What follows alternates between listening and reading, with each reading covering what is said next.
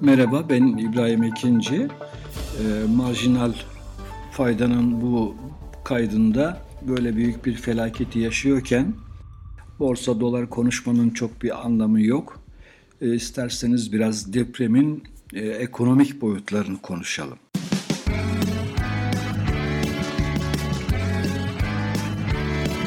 Kulağınız bizde olsun. Kısa Dalga Podcast.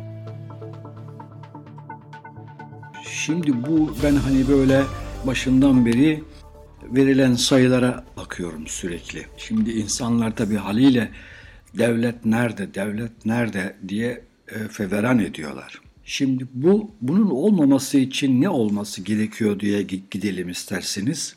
E, 6500 tane bina yıkılmış. Hasarlıları saymıyorum. Onlarla beraber 30 bini falan buluyor sayı.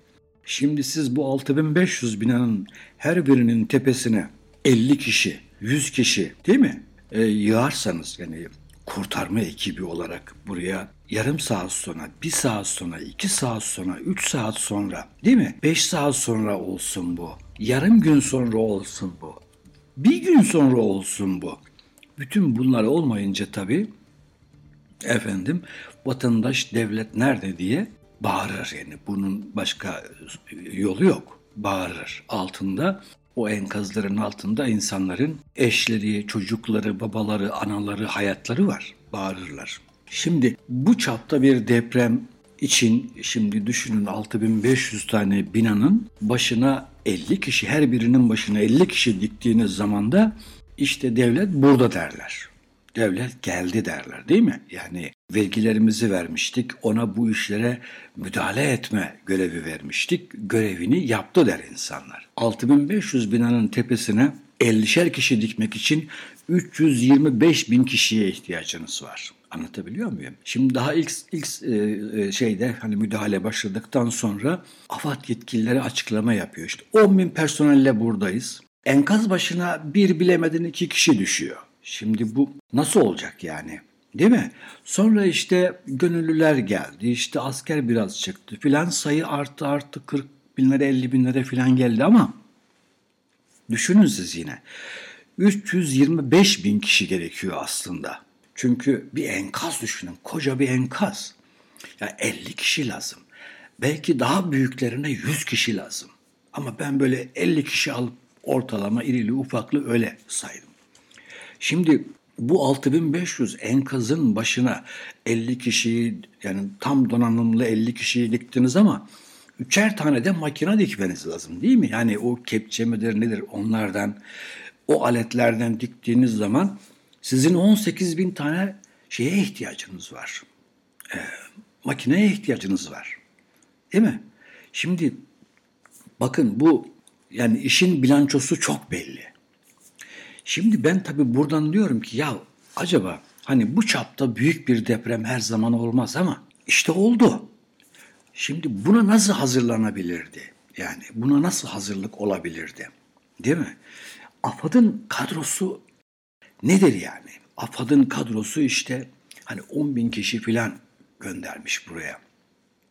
Şimdi AFAD'ın niye mesela sürekli bir 50 bin kişilik kadrosu yok ki? Türkiye deprem ülkesi. Neden olmasın? Deprem her zaman olmaz efendim işte bedavadan maaş mı verelim? Vereceksin kardeşim 50 bin kişi 50 bin kişilik bir personel besleyebilirsin.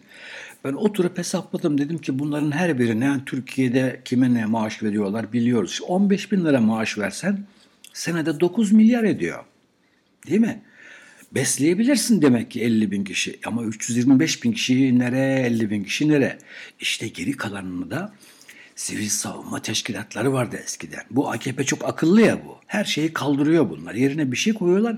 Koy, koyacakları şeyi de bilmiyorlar. Bir sistem de kurma becerileri yok. Ya kardeşim bu tür hallerde her deprem bölgesinde senin örgütlenmiş, eğitilmiş, deprem anında evindeki çantasını kapıp değil mi? kıyafetini girip koşabilecek 100 bin kişilikte bir sivil savunma gücün olabilir. 150 bin kişi, 200 bin kişi olabilir. Bak bu depremde ne oldu? Hava alanlarına insanlar akın ettiler. Değil mi? Demek ki bizim insan kaynağı açısından bir sorunumuz yok ki. AFAD'ın 50 bin kişilik bir kadrosu olsa Tamam mı? Ve bu e, bütün deprem bölgelerinde, kritik bölgelerde özellikle eğitilmiş, efendime söyleyeyim hazır, kendi işinde gücünde ama deprem olduğunda harekete geçen efendim her bölgede on binlerce insanımız olabilir. Ve biz böyle büyük çaptaki depremlere devlet nerede dedirtmeden hakikaten enkazların başına anında dikilerek devlet burada dedirtebiliriz. Bu mümkün. Akıl işi. Şimdi 18 bin tane makine. Bakın demin söyledim 6500 tane enkaz var. Kaç makine lazım? Çarpın 3 ile 18 bin 20 bin makine lazım buraya. Ya devlette 120 bin tane makam aracı var. 120 bin. Türkiye'den 5 kat 6 kat zengin ülkelerde 15 bin araç var. Makam aracı var. Ya bu mesela düşünebiliyor musunuz? Tercihleriniz önemli. Devletin parasını yağmalamayacaksınız. Devletin memleketin işlerine göreceksiniz. Şimdi mesela 18 bin tane efendim 20 bin tane araç gerekiyor da bunlar AFAD'ın elinde olamaz mıymış? Olabilirmiş değil mi? Olabilir. Ha dahası var. Ya 18 bin araç alıp şey yapmana da gerek yok. Kritik bölgelerde diyelim ki deprem müdahale merkezleri kurdun. Her birine 500 tane, 1000 tane de böyle ekipman koydun, makine koydun değil mi? Ama zaten civarda iş gören bütün makineler bağlantılı olmalı. Onlar yani bir vatandaşın makinesidir iş görmektedir. Kendi inşaat şirketinde çalışmaktadır. Onlar örgütlü, talimatlı, hazır olmalıdır. Deprem olduğunda makinesini alıp dan diye inmelidir deprem bölgelerine. Bunlar yapılabilir. Yani buna yatırım yapıp bir yere koy 18-20 bin makinayı alıp bir yere dizmen de gerekmez. 5 bin tane diz. 2000 tane diz kritik bölgelerde bunları hazır et, hazır tut. Ama aynı zamanda o bölgelerde inşaat şirketlerinden inşaat şirketlerini talimatlandır. Vatandaş desin ki ya deprem oldu mu benim işim şu, işini bırak, makineni al, şu bölgeye git, şu kişiyle ilişki kur. Bak bunların hepsi belli olabilirdi. Demek ki memleketin tercihleri önemli. Bu, bu hükümet bunları düşünebilecek kapasitede değil. Bunları örgütleyebilecek kapasitede değil. Deprem olduğunda koşa koşa gidip hava atıyorlar, sarı çizmeleri giyiyorlar. İşte buraya şu kadar para vereceğiz. O hiç ağızlarından düşmeyen buraya konut yapacağız. Fena fena konutlar yapacağız. Böyle nasıl söyleyeyim ben dilimin ucuna geliyor da söyleyemiyorum gerçekten. Bunların bir geçerliliği yok. Geçen gün e, Profesör e, Övgün Ahmet Ercan diyordu. Diyordu ki bir kişiyi depremden korumak için deprem öncesinde kişi başı yapılması gereken yatırım 5 bin dolardır. Bakın 5 bin dolardır. Ama bir kişiyi depremde kaybederseniz onun toplam maliyeti 1 milyon 250 bin dolardır. Düşünebiliyor musunuz farkı?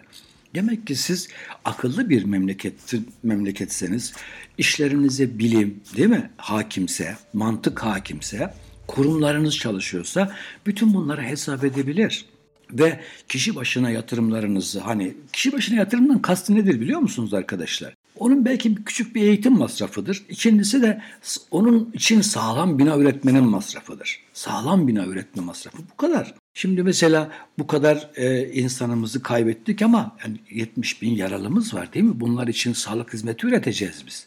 Şimdi ne kadar para harcanacak değil mi? Oysa ki bu binalar çökmeyebilirdi. Bu kadar insanımız ölmeyebilirdi. Bu kadar insanımız yaralanmayabilirdi. Bugün bu deprem için harcanacak paranın belki onda birini harcasaydık öncesinde bir dikkatle yasalara uyarak uygulamalar yapsaydık bunlar olmayacaktı.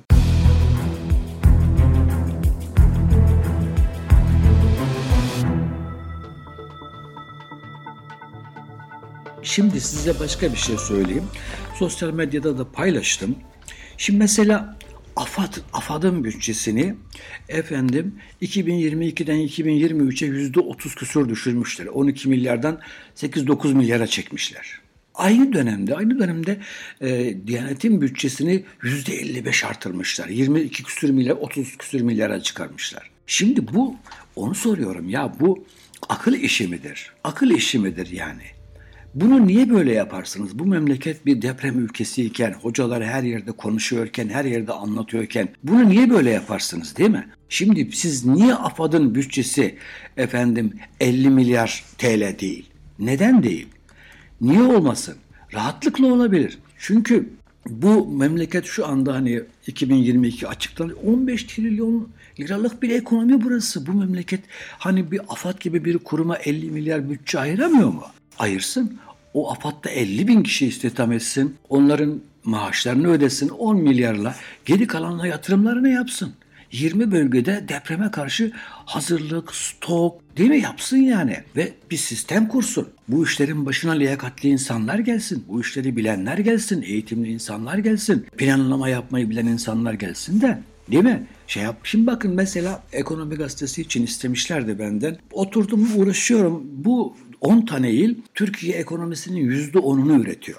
Yani milli hasılasının %10'unu üretiyor. Burada mesela 2023 rakamları geldiğinde göreceğiz. Aşağı yukarı 1,5 trilyona yakın bir milli hasıla üretiyor bu ülke. Yani 15 trilyon Türkiye'yi sayarsak %10 civarında da bu bölgeyi saydığımız zaman 1,5 trilyona geliyor. Şimdi bu bir yıl için ürettiği milli hasıla. Burada belki bir ay kaybolacak, belki iki ay. Yani bir ay kaybolsa zaten 125 e, milyara yakın bir üretim kaybı yaşıyorsunuz. Değil mi? Yani insan kaybının ne tarifi var zaten ne rakama gelir bir tarafı var. E bir yandan da siz burada bakın şimdi 6500 bina çökmüş, 30 bine yakın hani toplamda hasarlı bina var. Bütün bunları kaldırıp atın. Bütün bunları yerine koymak için metrekaresi 3 bin liradan bina üretimi yapacaksınız. 300 milyar belki 400 milyara yakın bina üretimi yapmanız gerekecek. Ne olacak? 500 milyar da havadan kaybettiniz. Ekonomide de kaybettiniz değil mi? Ekonomide de kaybettiniz. Dolayısıyla bütün bu işlere mantığın hakim olabilmesi lazım.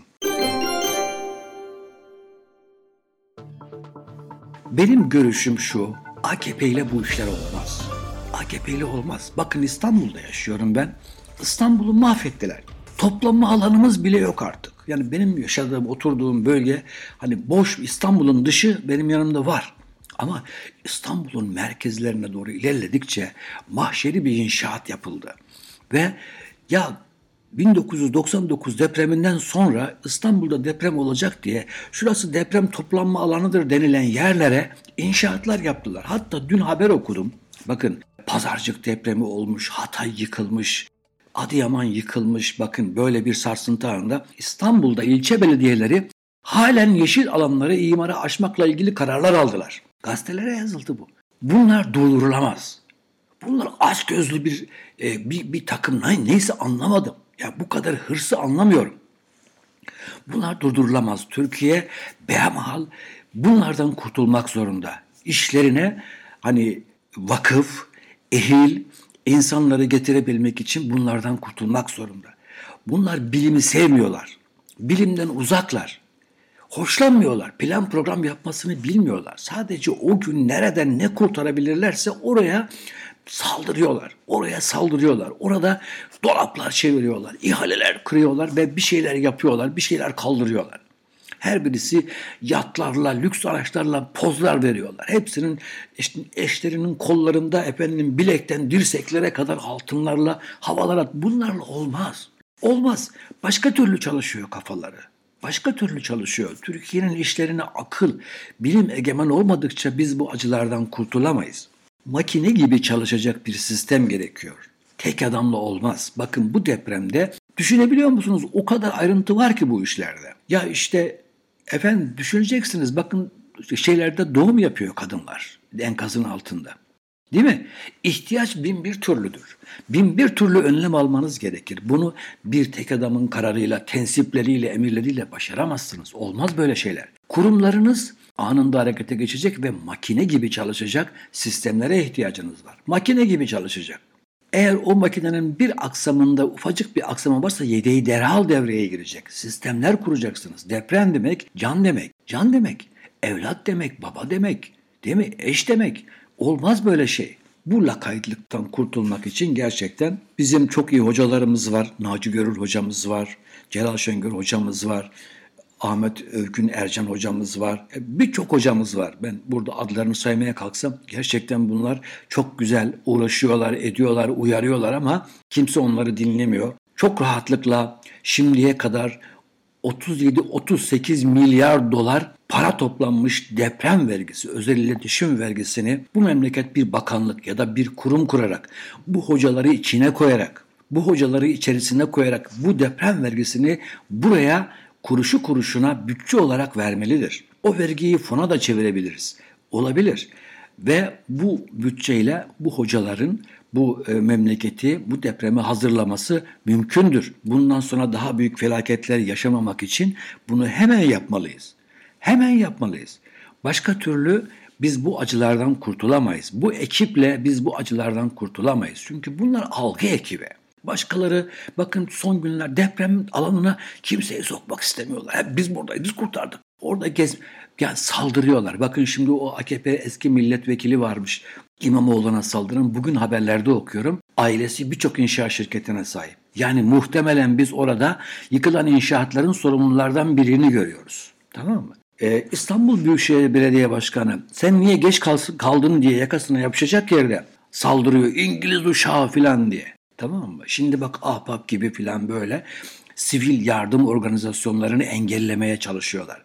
Arabaların önünü kesip kendi AKP bilmem ne teşkilatının yazılarını, pankartlarını asarak bunlar başka bir ekip. Bunlar anlaşılabilir bir şey değil. Da en azından benim anlayacağım bir şey değil.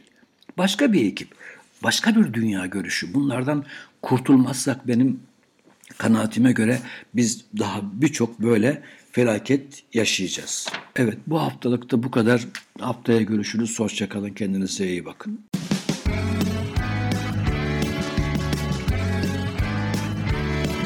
Kulağınız bizde olsun. Kısa Dalga Podcast.